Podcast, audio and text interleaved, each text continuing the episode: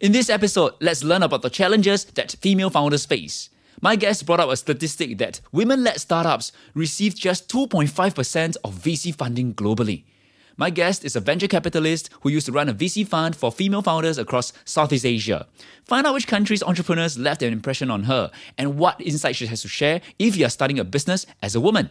We talk about injecting diversity at different levels, including capital allocation, which is the investor level, and how diversity actually makes good business sense. Apart from running startups, we also talk about how to reduce the wealth gap between men and women through financial education. Ready to pop the question? The jewelers at BlueNile.com have got sparkle down to a science with beautiful lab grown diamonds worthy of your most brilliant moments. Their lab grown diamonds are independently graded and guaranteed identical to natural diamonds, and they're ready to ship to your door. Go to Bluenile.com and use promo code LISTEN to get $50 off your purchase of $500 or more. That's code LISTEN at Bluenile.com for $50 off. Bluenile.com code LISTEN.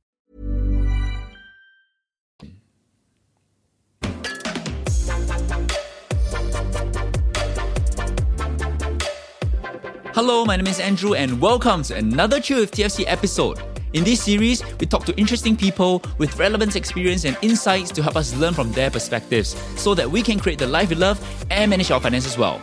My guest today is from London. She's been living in Singapore for five years. She's co founder of Sophia, and previously, she ran a VC fund for female entrepreneurs in Southeast Asia. Right now, she's focused on financial education and literacy for women across Asia, and she's building an ecosystem of women supporting women. Let's hear from Tanya Rolfe. Okay, so Tanya, tell us about your fundraising experience. What's it like working with venture capitalists? Because everything I know is from watching Shark Tank. I don't know how much of that is dramatized, but you know, tell us about it in the real world. You know, how do you do pitches? How do you do fundraising? So I fundraised as a venture capitalist as opposed to a found, you know, an entrepreneur of a startup. So a slightly different perspective, but I think it actually feeds into one and the same thing. So I was obviously a female VC and looking to raise funding for my fund from all of the usual suspects that invest into venture capital funds. And, and some of those were institutional investors and some were um, development banks and, and then uh, high net worth individuals. So a broad mix of target investors, I would say. Okay, so you are the shark. You're sitting on the other side of the table. I'm supposed to pitch to you to get money from you. So yeah, so there's the funny thing, right? Is that well, on the one hand, I'm sitting there being approached by entrepreneurs to give them money, and on the other hand, you know, I'd spend my morning doing that, and then in the afternoon, I'd go and try and find money for myself to invest into these entrepreneurs. And I think until I became, I don't think until I really, you know, walked that walk, did I really appreciate how it all sewed together. And so, yeah, I mean, receiving lots of pitches, you know, 20, 30 a day sometimes, like, you know, a lot via LinkedIn and, and social media and word of mouth, um, and saying a lot of no's to people is, and I found that really hard actually. And you say a lot of no's. You say many more no's than you do yes let's have a conversation. Um, sometimes because the thesis doesn't fit you know what the, the sector that they're working in doesn't fit your fund's thesis. Um, the geography we were focused very much on southeast asia so perhaps they were in the us or israel etc so there was a lot of reasons. And then of course there were a lot of reasons where you just can't see the you can't see the rationale for the business. Like you, you're particularly, I remember receiving a business proposition for a, a pitch deck for um, for parents of children at um, kindergarten, and I was at the time a parent of a child at kindergarten, and I still couldn't understand the concept of the business. So I was like, "Oh, okay, this is you know, this is not going to work for me as an investor. So you're, you're saying a lot of no's, and actually you have to prepare yourself mentally for saying a lot of no's because these people have put their blood, sweat, and tears into their businesses, and they work tirelessly and believe wholeheartedly in what they're doing, as they should. Um, and you're, you know, in five minutes just saying no, thank you. So you have to really work out how to say that elegantly and respect respectfully. Um, and and try and I always try to help wherever you know even if it's a no on the investment how how else could I help? How could I facilitate something else that might be an opportunity for them? Um, so th- that was the one hand of of um, people approaching for for fundraising. And and also it was always we were only investing into women founders. So always female founders. And then on, I'd spend my afternoons and evenings largely because dealing with uh, institutional investors um, overseas, so I had time zone to contend with, trying to raise capital for the fund. And that was the most interesting thing I've ever done professionally. And I learned so much from that experience, both good and bad. So, your fund is focused on investing in female founders. Yes, it was. Yes, yeah. Was it more in the UK because you're from London, or was it in Singapore? No, Southeast Asia. Southeast Asia. Yeah, okay. so head, headquarters in Singapore, and um, so yeah, supporting female entrepreneurs across Asia and also Hong Kong and Australia. Okay, and so you were actually on both sides of the table, like you were explaining, because you also have to raise funds for your own venture capital fund. On top of that, you are receiving pitches every day. You're saying 20 to 30. And of course, this includes face to face, emails, LinkedIn, what have you, right? And, yeah. and there's a lot of pitches every yeah. day. yeah. they came at you from every direction. I would wake up and like there, there would be, you know, 10 on LinkedIn and then the emails and then WhatsApp messages in South, in, in Asia. And I don't know if the UK is like this anymore, but when I left the UK, WhatsApp was really our social connection. And I moved to Singapore, and it seems that everyone was doing business on WhatsApp. So the lawyer would WhatsApp me, the accountant would WhatsApp me, deals would come in via WhatsApp. And it took me some time to get used to. And perhaps the UK's evolved in that way too. I'm, I'm not entirely sure, but it took me some time that that was another platform that people could reach out to me on and try to get some money. and I assume that every founder comes in doe-eyed, for promise, you know, really, really believing in their product, but you have to say no to well, most of them because there's only so much funds to go around, right? Yeah, it's I found I found that really tough actually, really tough doing that because, like I said, people have put so much into their businesses, and um, and it might just be that you're just not the right investor for them because of many, many, many reasons um, that that's possible. But yeah, it's really hard because you're you're trying, and I believe that it's possible. And I think one of the biggest pieces of feedback I received and why we launched a fund for female founders was because women were females that were approaching us were saying, "Well, we go out to the traditional eco, VC ecosystem and we get no feedback. You know, we could go for two, three meetings with a VC and then they just go cold. They ghost them."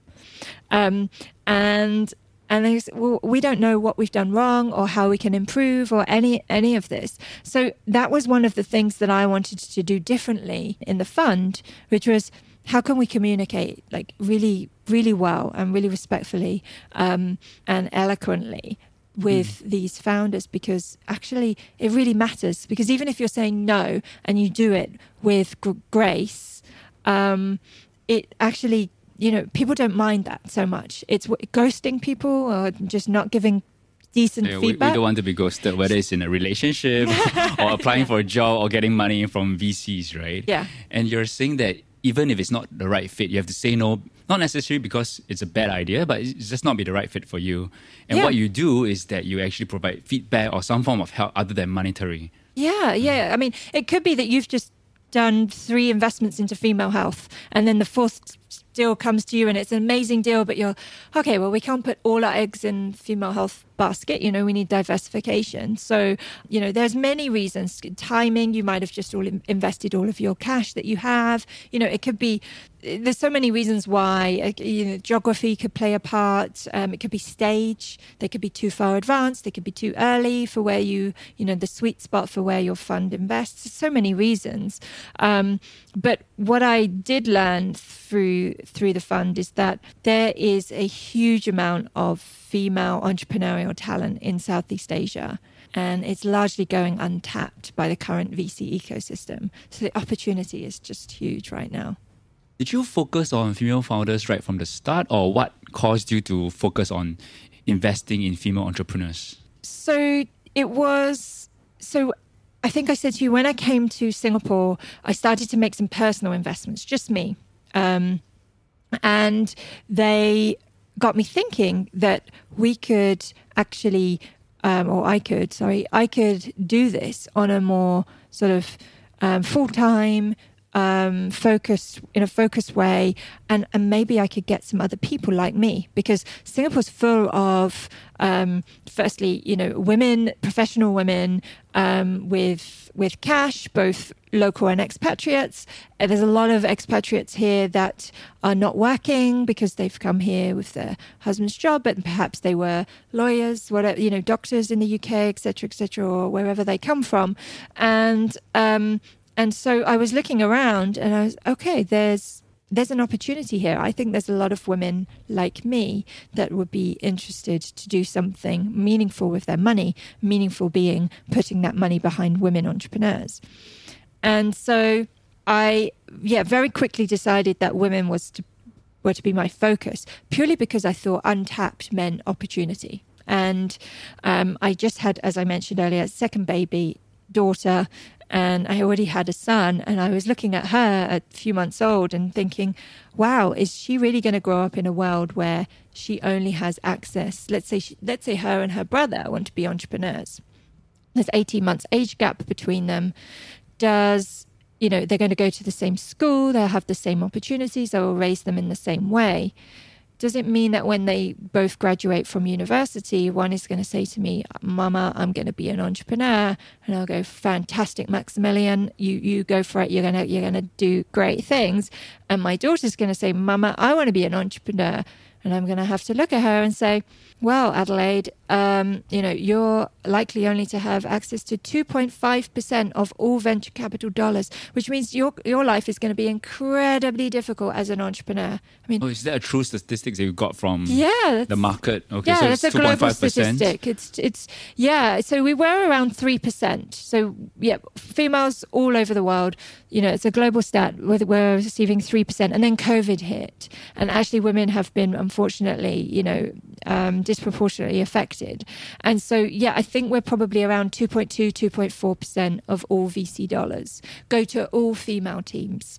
So, actually, I think in, in Southeast Asia, our stats, unfortunately, we don't have a great deal of stats for, for SEA, but I think um, anecdotally, I think we're probably in a slightly better position, but marginally, not materially. So um, I think that it was it was such an it looked to me like an arbitrage opportunity. Mm. So it's a combination of your own experience and of course looking at your daughter, think about the world that she's going to live in, mm. and if she were to choose to become an entrepreneur, well, the, the odds are stacked against her if you look at the two point five percent as a statistic, right? And not based on her abilities, skills, experience, just based purely on her gender. You mentioned there's a pool of talent in Southeast Asia. Um, well, we understand that the Southeast Asian market is very fragmented. Mm. Can you tell us from your experience what, what do you observe? Like, give us a few examples from different regions. So, Singapore is a great place to be for Southeast Asia because it attracts, or it did. I mean, um, uh, let's talk pre-COVID because hopefully that life is going to return very soon for us. But hopefully, sometimes so I can't see the end of the tunnel, but hopefully, yeah, yes. let's be optimistic. I'm with you. So I think that um, you know Singapore did a great job to position itself to be the hub for the you know entrepreneurial talent across this region, and so um, we you know we're almost lazy investors sitting here in Singapore because all of the best entrepreneurs from across Asia, um, across Southeast Asia were sort of heading towards Singapore because money was here, investment was here. Um, so great amount of talent here in Singapore. Not always Singaporean founders, you know, a huge variety of Vietnamese founders, Indonesian, and Filipinos really stick out for me um, as fantastic founders. Like, and I'll just pull out Filipino for for one. Um, they the passion that I get from speaking with a Filipino founder, um, female founder, is just um, it's hard to to beat. In my early days, when I came to, to Singapore, I made quite a few investments into American founders um, in female health space again, and um, I remember thinking, "Wow, there's something so unique about female American founders, and it probably is the same for male or female. They have a very there is no alternative to fa- like to other than success. There's no you know, for failure isn't even I don't think in their dictionary, and of course that gives them a very foc- laser focus and and more likely than not success. But then I came across you know a lot of Vietnamese, Indonesian, and Filipino founders, and I saw something very unique in them too. And particularly the Filipinos, so the, the passion and the um, determination uh, and the fire in their belly just was overwhelming. Even just from a meeting, you know, one meeting in a coffee shop, um, in a hotel lobby, etc. It was um, unbelievable. It just blew me away, and you almost, almost um, kind of lose focus on what it is they're building and focus on them. And you just think wow whatever they're building is going to be a mm-hmm. success because this is what they're carrying with them. Um, and if it's something that they believe in which i think is half the battle for us humans if we are super passionate about something that we're building it's largely going to be a success because of that passion that you already you know innately hold.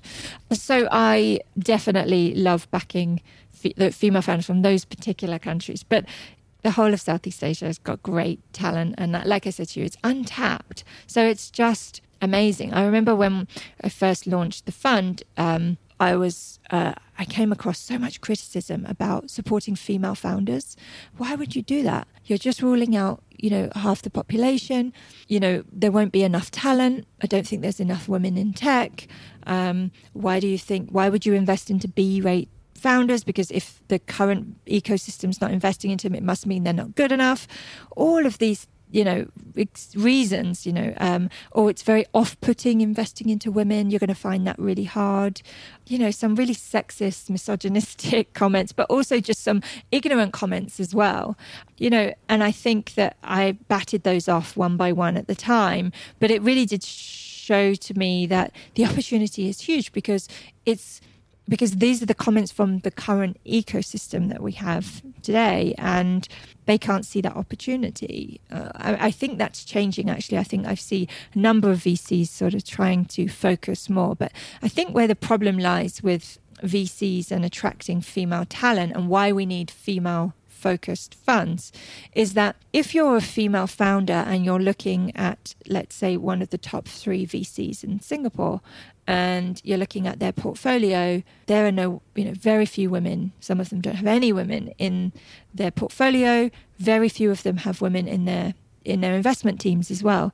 In Southeast Asia, 76% of VC funds do not have any women in the decision making roles, so in their partnership team. So if you think about it this way, if you only have one lens, it's really easy to really just view deals in a one dimensional way and and that doesn't include women. Because to be honest with you, I think women I think women are quite new to to being innovators, to entering into tech, to entering into the finance world, you know, all relatively speaking, we are quite new. And so it doesn't happen overnight, it takes time. But you have to foster an environment that is going to attract women. So if you're a female founder, you're looking on one of these top three VCs and you can't see any women in the team, in the portfolio. How many women are going to start knocking on their door for funding? I, I think that it, it's not a welcoming place for women to go. So I think that the the thinking is that there's very few female entrepreneurs out there that are investable, and I just think that that's inaccurate. I think that we're all just we just largely have one lens and we largely look in one place like your daughter have you as an example or role model if she were to choose to become an entrepreneur in future, right? Oh, mom is an entrepreneur, mom is a businesswoman, and that's who I can aspire to be. But what you're saying is that because we don't see too many female founders or female-led companies right now, and then therefore we're only looking at it through a very limited lens. Okay, tell us about this this lens that you're talking about. You brought it out a few times. Like, how limiting is it? I think that so. I think the statistic is. I think it was HBR said. So the Harvard Business Review said that VC funds that have women in the invested in the partnership and investment decision making roles are 2.5 times more likely to invest into women entrepreneurs. And we only have, globally speaking, 2.5% of venture capital fund managers as women. So it's a tiny, tiny fraction of fund managers. So I think it's safe to make the correlation between the amount of funding that women receive as founders and that of the number, the, the percentage we have of, of female fund managers, and, and coincidentally, the stat is almost identical. You know, it's two two point five percent um, globally. So I, I, think it just comes down to common sense, right? You, must have diversity. You must have diversity in, you know, we've proven that diversity in leadership teams leads to more profitability, for example. And, you know, everyone is striving to have a more diverse team. And I did a LinkedIn post just today on this because New York Times wrote an article about men, male investors versus female investors. And they concluded that and they used Fidelity Investments for their data uh, sources. And Fidelity said that men, you know, uh, sorry, the, the article said that the reasons men don't make great investors is that men have a lot of testosterone, and it means that they it reduces their fear and it it makes them very gung ho about their investment decisions. And of course, you know that isn't great. It, it affects people's judgment. And for women, you know, they're saying Fidelity said we, we're holding on to our investments longer. We're a little more risk averse. Um, we're not as confident when we invest. And there are pros to both, right? Mm. As well as these cons that I've just pointed out.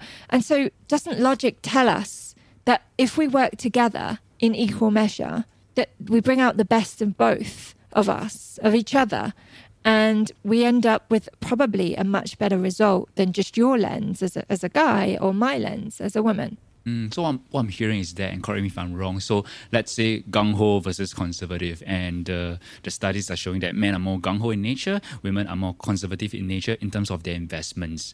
And if we only to look at one lens, which is the gung ho lens, not to say one is better than the other, there are pros and cons in both ways of doing things. But if we only look at it from the you know gung ho ambitious perspective, then we might be missing out on the conservative part of your investments, which could be important as well to you know, preserve your capital or to make sure that the business goes on as you would want it to be and to make sure that your business goes on well.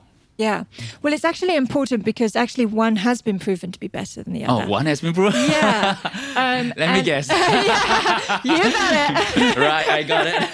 oh, okay. Can tell us about that. Yeah, so, so Fidelity said they, they surveyed um, their investments over a 10 year period, I think, and they concluded that investments held by women were 0.4 of a percent percentage point um, overall um, more um, profitable, more um, you know better investments than the male held um, investments. So being more conservative, holding on to your investments for longer, doesn't make you a bad investor. And I think that's been proven as well. I think it was Goldman Sachs proved that female private equity fund managers are, you know, doing better than male. So, but I really don't think that we should be. I feel I feel like we're forced sometimes to point out these where we're doing better or mm. you're doing worse than us or you know though, and it's not a man versus woman thing but we do have to say well actually you know being conservative which is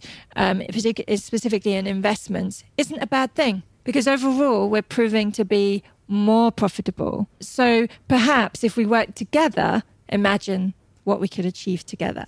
Right. When you have different perspectives coming together, then they'll be, make a stronger case. Yeah. And increase your probability of success for a business. Yeah. So your mission is to, or you see a gap, and then you're trying to close the gap.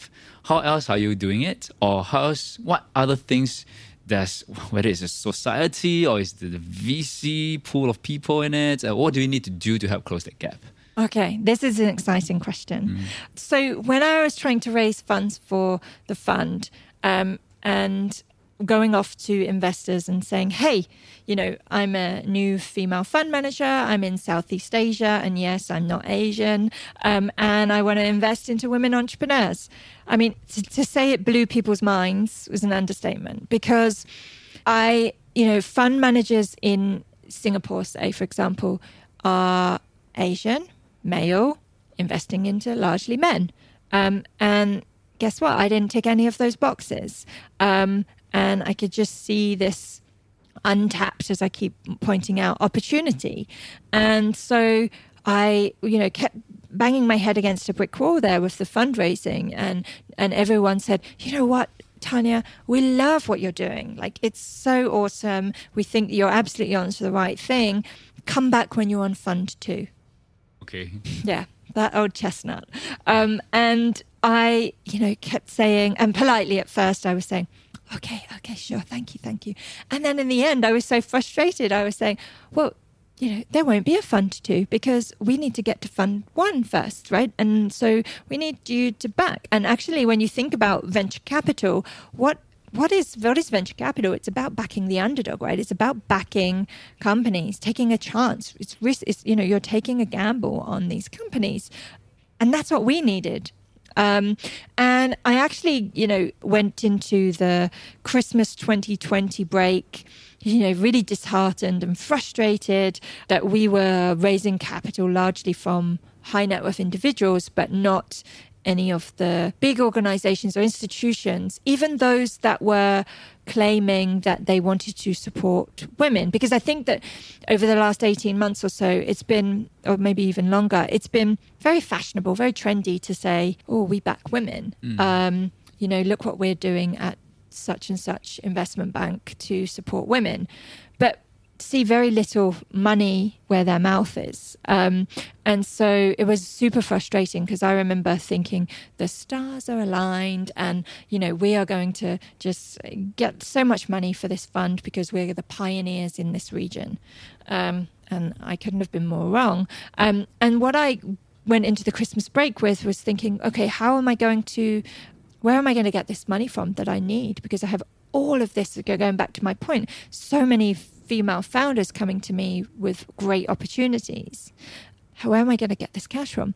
And then I had a bit of a eureka moment when I realized that women were the massive untapped pool of investors. And I started talking to my friends, my girlfriends, smart, highly educated women in professional jobs globe, you know, a huge mix of internationals, locals, everyone, like just a, a, real cross section of people.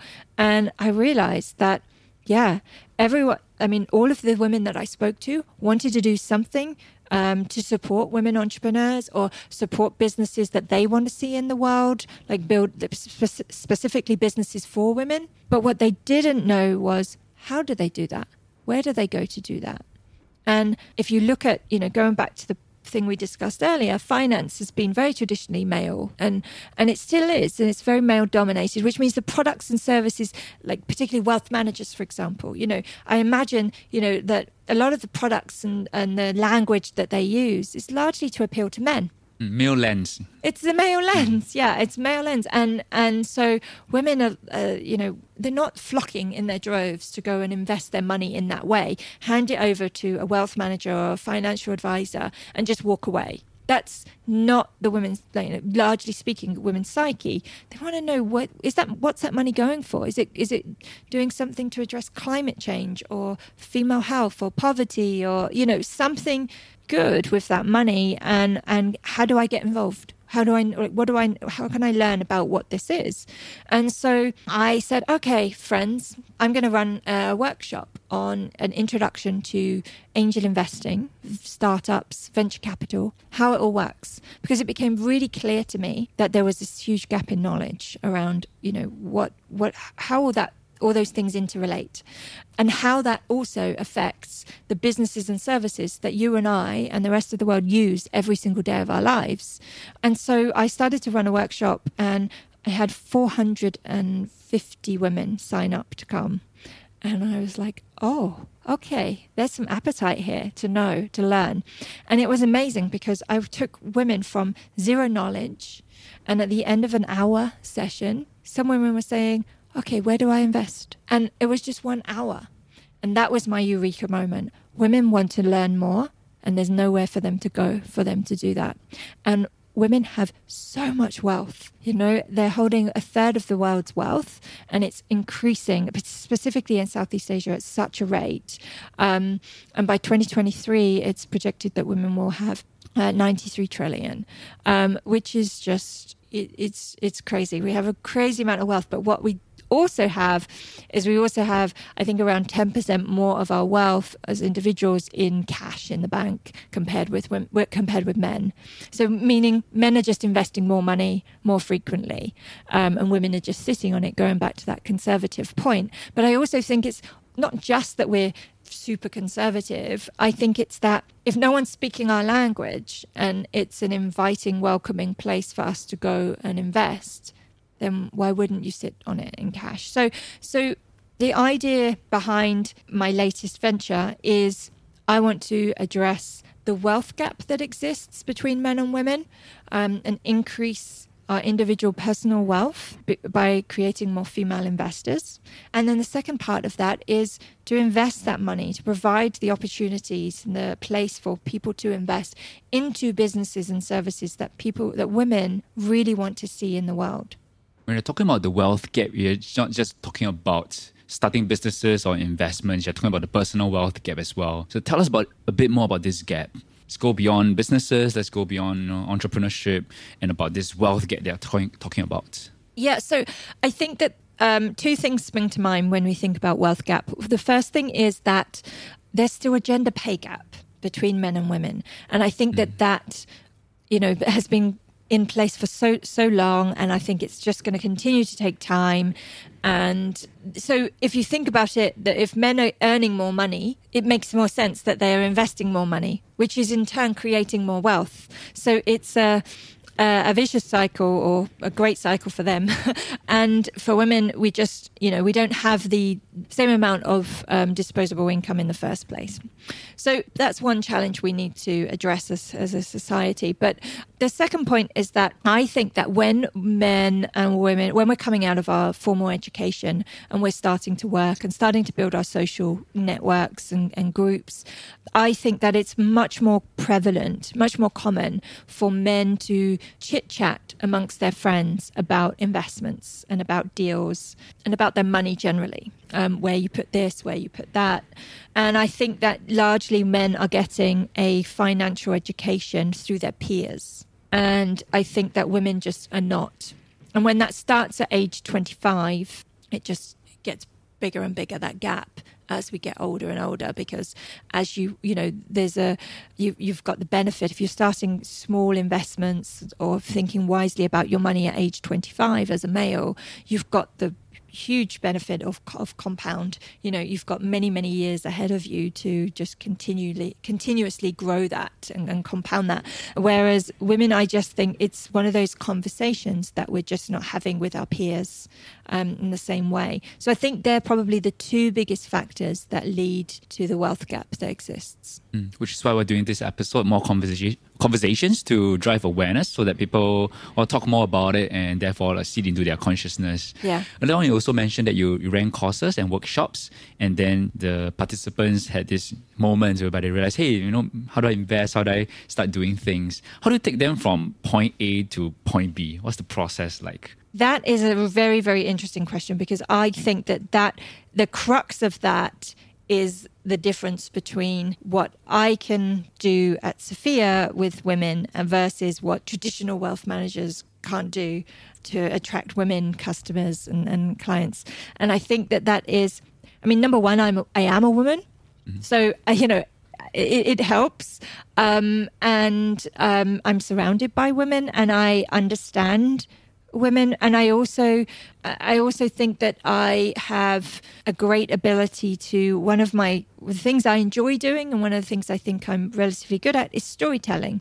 And so being able to take women who are going from let's say they're starting with little to no financial knowledge. So perhaps they've got a fantastic job um, very successful they are an accredited investor working at LinkedIn. But what what have they done with their money? Probably not a lot. And so the ba- you know great level of education is already there. So ability to grasp concepts is there, but just nobody there is nowhere for them to go to have things explained to them in a way that is very relatable in relatable terms so how venture capital works and and we're all guilty of this, right? We all go along to seminars and and things, and people start throwing acronyms around. And there's so many acronyms, you don't know what, what we're talking about anymore. We've completely lost the context. Or you don't want to ask what DBC means because, you know, everyone knows what DBC means. So you can't ask that. So it, it it's just, it's a, I don't want to say safe place because um, it sounds very cheesy, but it's a place where you know, we can say DBC. I mean, DBC means absolutely nothing, by the way, in case you're wondering. I made that up. Yeah. But um, you know, it, we would we would explain what does DBC mean. I'm just mean. wondering if the listeners listening, okay, what's DBC? I don't want to look foolish, so I'll pretend that I know. I'll Google that. you know, that's what happens, right? When you tr- throw in acronyms and you're afraid to ask. So, Singapore loves acronyms. Yeah, we love oh our acronyms. Goodness, especially for COVID. Exactly, exactly. um, but y- you know, it's about explaining things um, and not just saying, well, DBC means, and then just throwing a whole nother bunch of words out there that mean nothing. Hmm. But actually saying, well, it means this, and this is how you would relate it to, you know, considering a startup or thinking about an investment or, you know, and putting it in. And people just go, oh my goodness, yeah, of course. That makes absolute sense. So it's not about dumbing down or simplifying, it's just about accepting that none of us got a great financial education at high school. I think the world over, we just skip this for some reason in our you know in our education system. And we're expected to just learn this all as adults. And the reality is is that a number of us just didn't. In fact probably most of us just didn't. And so it's just dialing that back and saying you know what? You're not expected to know all of this. So come along and learn and we will take you through how do startups get started? How do they think about raising capital? Who do they raise capital from? And what does that mean? And then when do angel investors step in? Who are angel investors? Where does this money come from?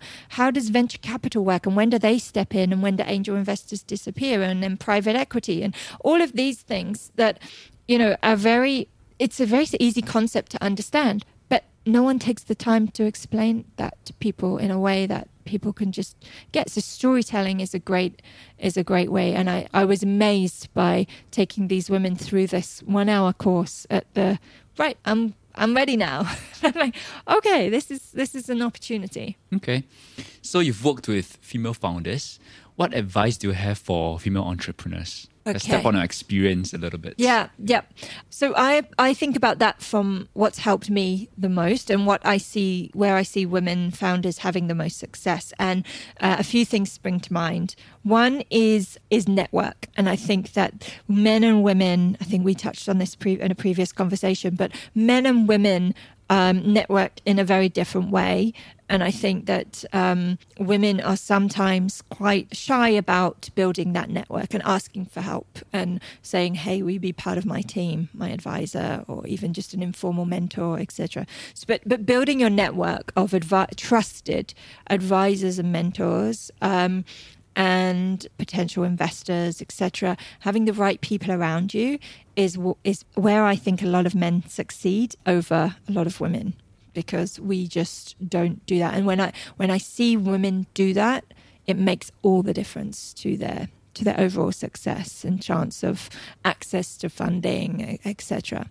Um, now, when I say trusted, there are everyone is a is a startup advisor these days. Everyone wants to be involved in the startup ecosystem. It's very sexy. It's very you know it's hot. It's it's where everyone wants to be because it's at the cutting edge of innovation and you know and it sounds cool to be an investor. So everyone probably has some advice for you. So my biggest advice to female founders is don't take everybody's advice. Mm-hmm. Because I remember when I started out and everyone had a different view, right? Even just writing my pitch deck. Life is full of what ifs. Some awesome, like what if AI could fold your laundry? And some, well, less awesome, like what if you have unexpected medical costs? United Healthcare can help get you covered with Health Protector Guard fixed indemnity insurance plans. They supplement your primary plan to help you manage out of pocket costs. No deductibles, no enrollment periods, and especially no more what ifs. Visit uh1.com to find the Health Protector Guard plan for you. I remember sitting there for months and months and months writing this damn pitch deck because every time I showed it to someone, they said, Oh, no, no, no, no, no. Do it like this. Do it like this. No, do it like that. And you go round and round in circles changing your pitch deck every two days. Instead of actually trying to run your business, you're writing a pitch deck permanently. And in the end, I realized I just need to disregard all of this because it's just noise and everyone's got a slightly different way of doing things. So you need to pick very few but solid, trusted advisors and listen to them and go with it. So that's probably one and two things I would I would suggest. Being bold. So I have a favorite quote that I put on all my social media posts, and um, I have it written on my whiteboard at home. But it's basically fortune favors the bold. Sometimes I change it to fortune favors the brave. It's a bit interchangeable, but depending on the on the scenario. But you know, I think that women could afford to be a bit more bold in their asks, their fundraising asks, their asks for people to be for people to be mentors, for people to, you know, ask for advice from. I think that we're always, always so worried about troubling people and f- annoying people and, you know, in, and wanting to do it ourselves. I think that we should be bold in what we ask for. Be bold in, you know, okay, we could probably scrape by with a $100,000, but actually, you know, we need a, a million. Well, ask mm. for a million. Any tips on how to network and how to be bold? How do I step out to network? How do I step out to be brave? Yeah. Do you know what? I don't think there are any shortcuts on this one. And I'll give you an example. So, when I started out investing into female founders, even though I'm very um, confident in what I talk about, and I'm, if you ask my friends, they'll think I'm, you know, very confident. When I um, started to use social media, LinkedIn, for example, for posting for the business, I realized very quickly if I just wrote a post that said, so this morning I wrote a post about the New York Times article that I mentioned earlier. And uh, if I just wrote, here is the New York Times article about male and female investors and posted it, one person might like that and interact with it. If I write a post that says, Oh my goodness, look at this New York Times article, I completely disagree with it. What do you think? I think this, this, this, and this, and this is my view. And, you know, eh, and it might be controversial, it might not be controversial, but it's my opinion. It's something, it's giving you and the reader an insight into my mind and the way I'm thinking about this article or this topic and that is where people interact with uh, with with that with that comment. So you could argue that that post was much more successful if I had 100 likes versus the one like of me saying, here's the article. But of course, that took me to get to a place where I had to get comfortable with my voice of putting that out there. Because what if I wrote, oh, I disagree with this New York Times article, what a load of rubbish. And then 15 people posted, Tanya, you don't know what you're talking about. Oh, you're terrible. You know, let's cancel Tanya Rolfe. Mm-hmm. Uh, that's what I was worried about. And, and I think that we're all very worried about things like that, putting ourselves out there publicly not necessarily just on LinkedIn. It could be in a in a room full of people where you've got to walk the room, etc. And the only thing you have to do is just take baby steps, is just do a post, like using my example, is do a post with a very small opinion on it, you know, and not not particularly controversial, and build that confidence up. Because unfortunately, we do have to be bold. We do have to walk into that networking room and have that confidence to walk around that room. But you can't just do that on day one. So set yourself a challenge. Okay, so I hate networking. There's a room of 20 people. I have to leave this room today with two business cards and two connections and two people in my WhatsApp, right? And next time I have to leave this room with four people, right? I don't walk in and I say, there's 20 people in this room. I'm going to network the hell out of 20 people and I'm going to walk out and they're all going to be my best friends and we're going to go for breakfast tomorrow, mm. right? It's not realistic and it's too, that's going to give you some anxiety there. So it's about taking small steps towards that goal. So now you can read my LinkedIn post and you'll say, wow, she did find her voice. But it didn't come overnight. It took a year maybe of me kind of taking those small steps towards that comfort. Um, so unfortunately, the answer is you've just got to walk through it slowly but surely. Okay. Before we wrap up, any other tips for women in entrepreneurship? find your tribe, find your people. And don't think about you need to meet every single investor in, under the sun. You don't need to inv- uh, meet every single advisor under the sun. Choose a small select group of people, stick with them, loyalty, and build those connections, deep connections with valuable, trusted people, I think would serve you well. And the last thing I would say, and something I've learned really the hard way this year, is that you reap what you sow. And I think that relationships are so important and treating people in the right way with respect. And um, even when you're, like I said earlier, even when you're delivering difficult news, doing it in, in, in a respectful and eloquent way goes a long way. And you just never know when you're going to meet people again. So go through life kind of giving out what you want in return because I believe that that actually will serve you really well as an entrepreneur. Thank you, Tanya. Thank you. Thank you for listening all the way here. Stay after this outro because usually we have some bonus content right at the end. It's like the end credit scene of a movie. But before that, I hope you've learned something useful today. If you like more of this content, join our Telegram group, follow us on social media, sign up for our newsletter. For all this and more, check out thefinancialcoconut.com. My name is Andrew. Stay tuned for the next episode of Chill with the Financial Coconut. We do have three questions that we ask every guest. Yes. To find out more about you. So the first question is what is one of your core life principles? Ah, I just I just said it. That was beautiful. Yeah.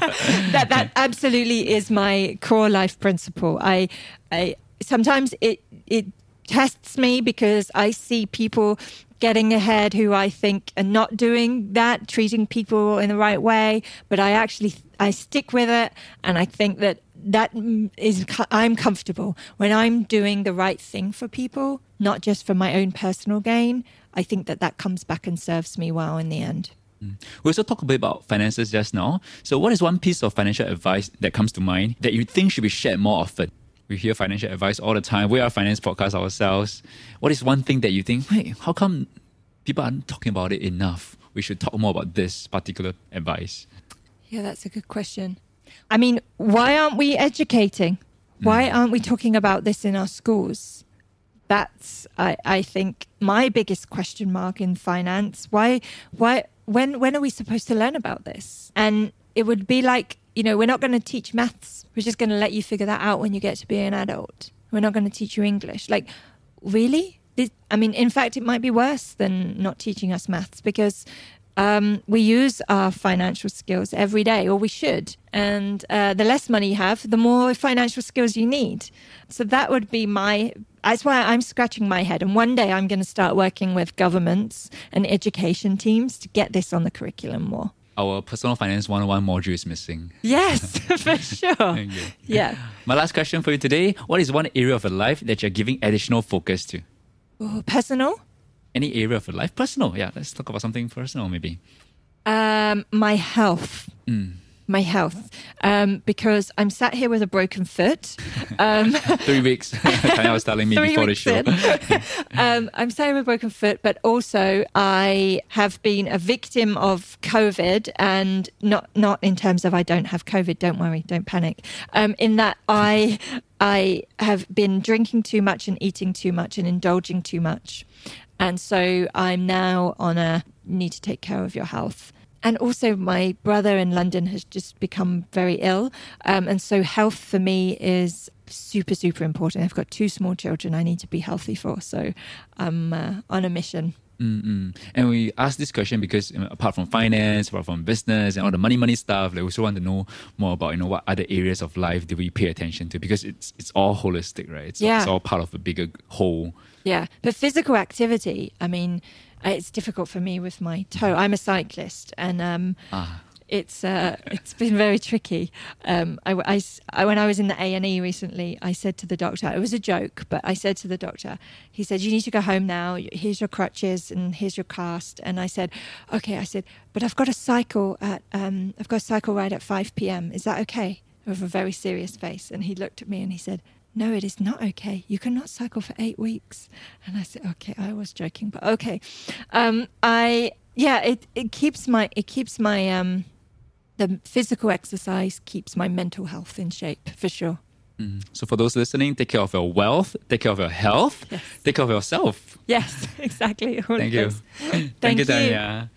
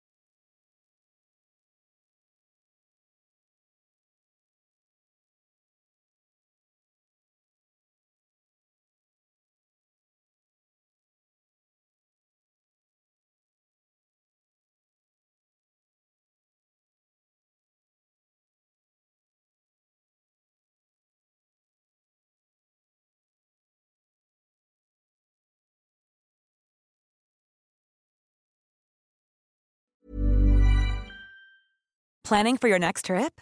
Elevate your travel style with Quince. Quince has all the jet setting essentials you'll want for your next getaway, like European linen, premium luggage options, buttery soft Italian leather bags, and so much more. And is all priced at 50 to 80% less than similar brands. Plus, Quince only works with factories that use safe and ethical manufacturing practices. Pack your bags with high-quality essentials you'll be wearing for vacations to come with Quince. Go to quince.com/pack for free shipping and 365-day returns.